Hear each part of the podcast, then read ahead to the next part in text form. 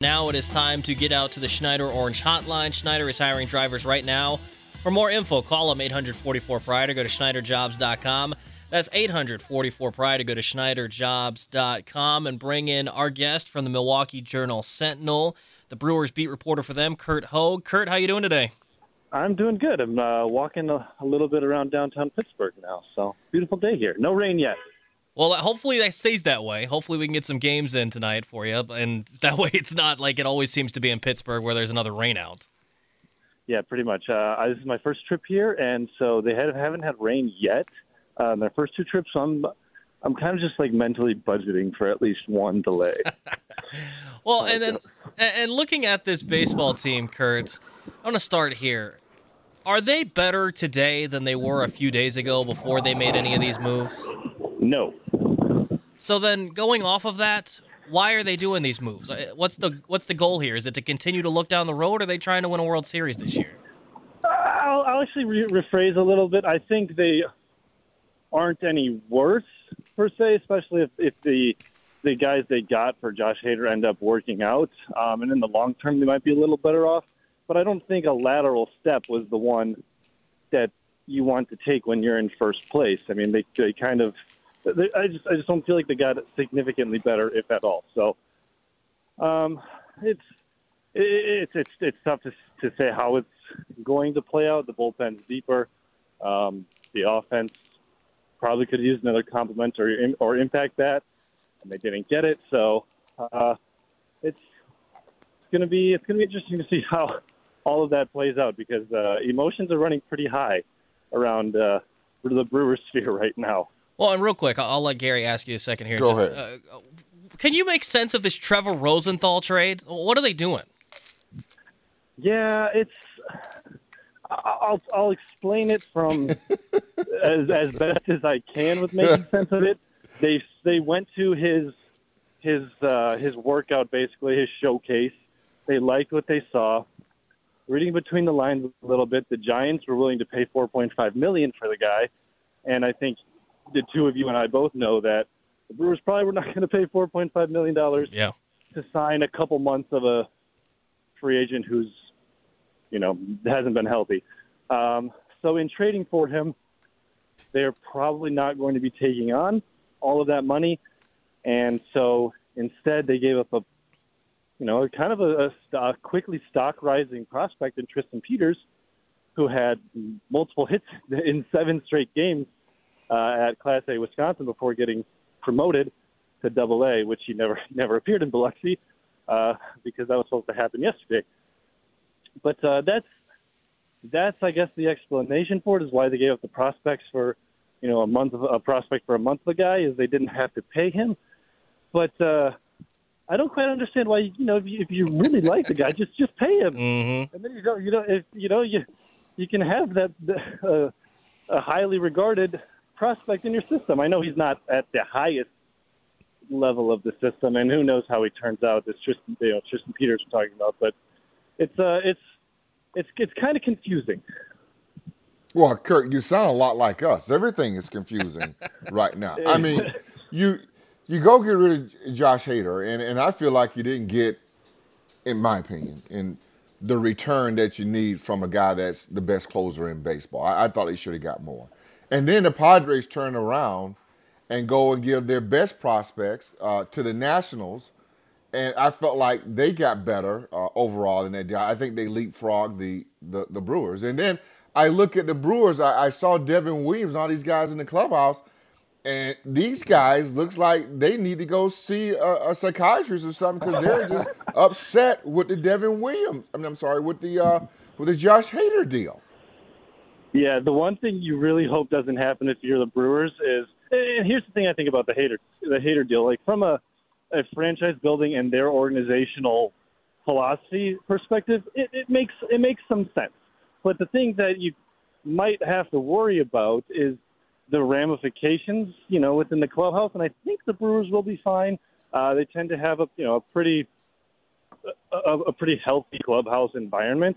Um, but it, it, it does not send a great message to the players when you Doesn't. trade the three-time reliever of the year, and uh, and I, I think some of it is just emotions running high uh, in, in the immediate aftermath. You know, once things settle down, it'll probably be fine. But uh, but there's a possibility. I mean, that that some of that does linger, and and and the Brewers can, you know, they they will they can and they will explain to you their philosophy. You know, the bites at the apple thing. They want as many cracks at the playoffs as they can, and that's not a that's not a bad or wrong philosophy at all, especially in baseball where which where the playoffs, you know, they're quite random. But uh, I also doesn't don't think that means you can't take like a, a, a bigger bite of the apple, right? You go get some more guys and and instead of just you know worrying about the quantity of bites, the uh, the, the, the the amount of size of the bite is also important too.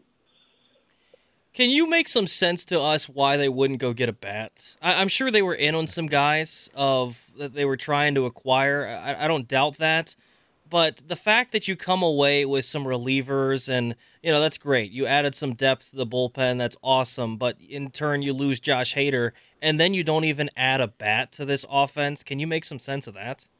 Uh, they didn't find the right price. Seems to be the over overriding explanation or reason, and you kind of pair that with you look at the offense, and it's a fairly balanced group. Um, not a, I, I, I, there was a lot of flack uh, I was seeing on Twitter on, around you know with fans on Twitter yesterday about uh, you know them not saying they don't have any glaring holes, but the re- reality is there's not a, really any glaring holes. They have like at least average production from pretty much every position uh, on on their position player group. But uh, so you, yeah, you combine that and the fact that I think some of the prices were higher than they were wanting uh, is the reason they didn't come away with it. I, I still think they they needed to at least add a complementary piece or an impact bat like a JD Martinez or someone like that that was out there.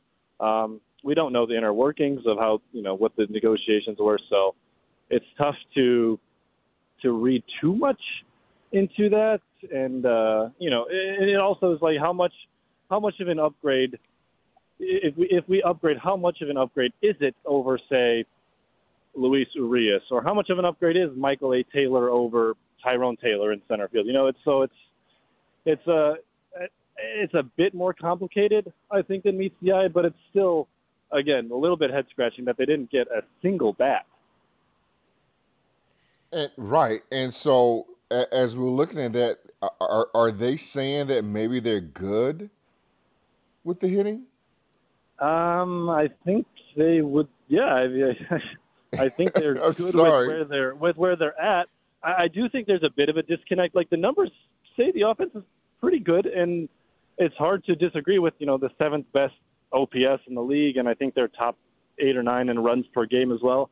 Like that is a factual thing that has happened. But I, I do think there's a little bit of just just just some some level of thump, or maybe like another guy who can hit left-handed pitching, who they really struggled with this year.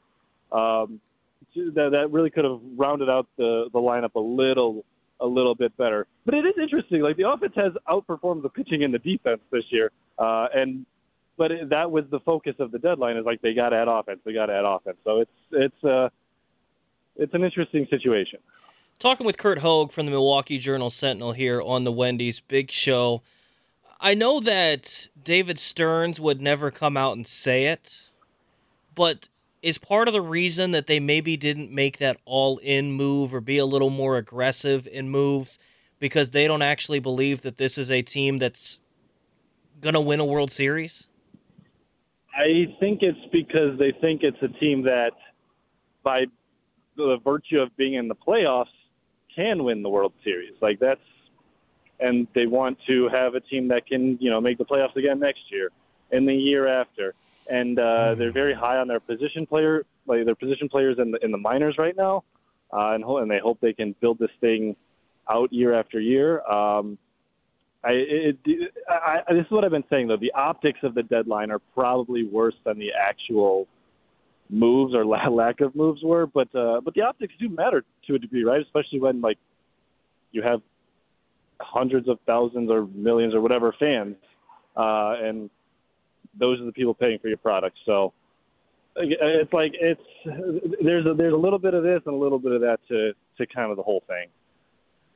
No, there. I mean, there really is, and I, and I think you when you start talking about the paying fans, that listen, uh, David Stearns. I mean, I, I don't know how you can really. I mean, the, the guy has been unbelievable here with what he's been able to do. I mean, he's recreated his team almost every three to four years, different players.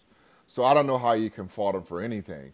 But I think what is happening right now, dare I say that Brewer fans are starting to get a little restless at making the playoffs. You know, the last I don't know ten years or so and now they're they're itching to see. I don't even know if they're itching to see a World Series win, but I think they're itching to see this Brewers team get to the big show.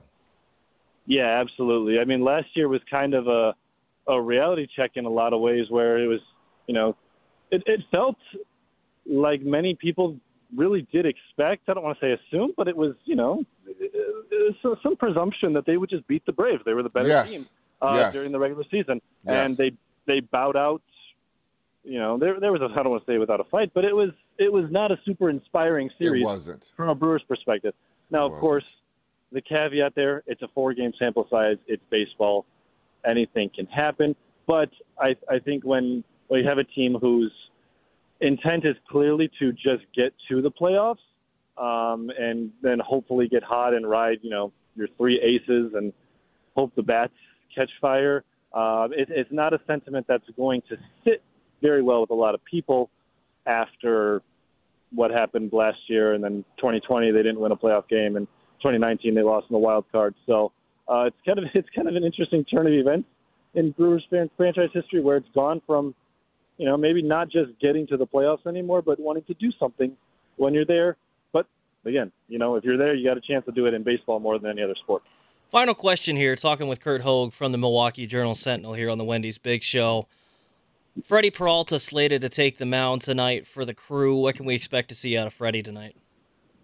Well, it's interesting because he's he's made it back quicker than I think a lot of people expected. Only made two rehab starts in the minor leagues. So the uh, the pitch count the Brewers wouldn't come out and exactly say what it was, but he threw about 50 pitches in the last start. I expect, you know, maybe 60, 70 or or so uh, today. So the, the stuff he said was looking and feeling really good in that last uh, that last rehab start with AAA Nashville. So I, more than more than anything, that might be uh, an injection of life that you know that, that the Brewer that the Brewers will I don't want to say necessarily need, but they could use uh, after the deadline getting getting you know an all-star pitcher, one of the better starting pitchers in the league back. Uh, they've sorely missed him and his ability to, you know, put up a six inning no run start with a with high probability that it's going to happen anytime out. Curt, appreciate the time this morning, and uh, hopefully the rain stays away. We can get this game in today in Pittsburgh for you. Yeah, guys, thanks for having me on.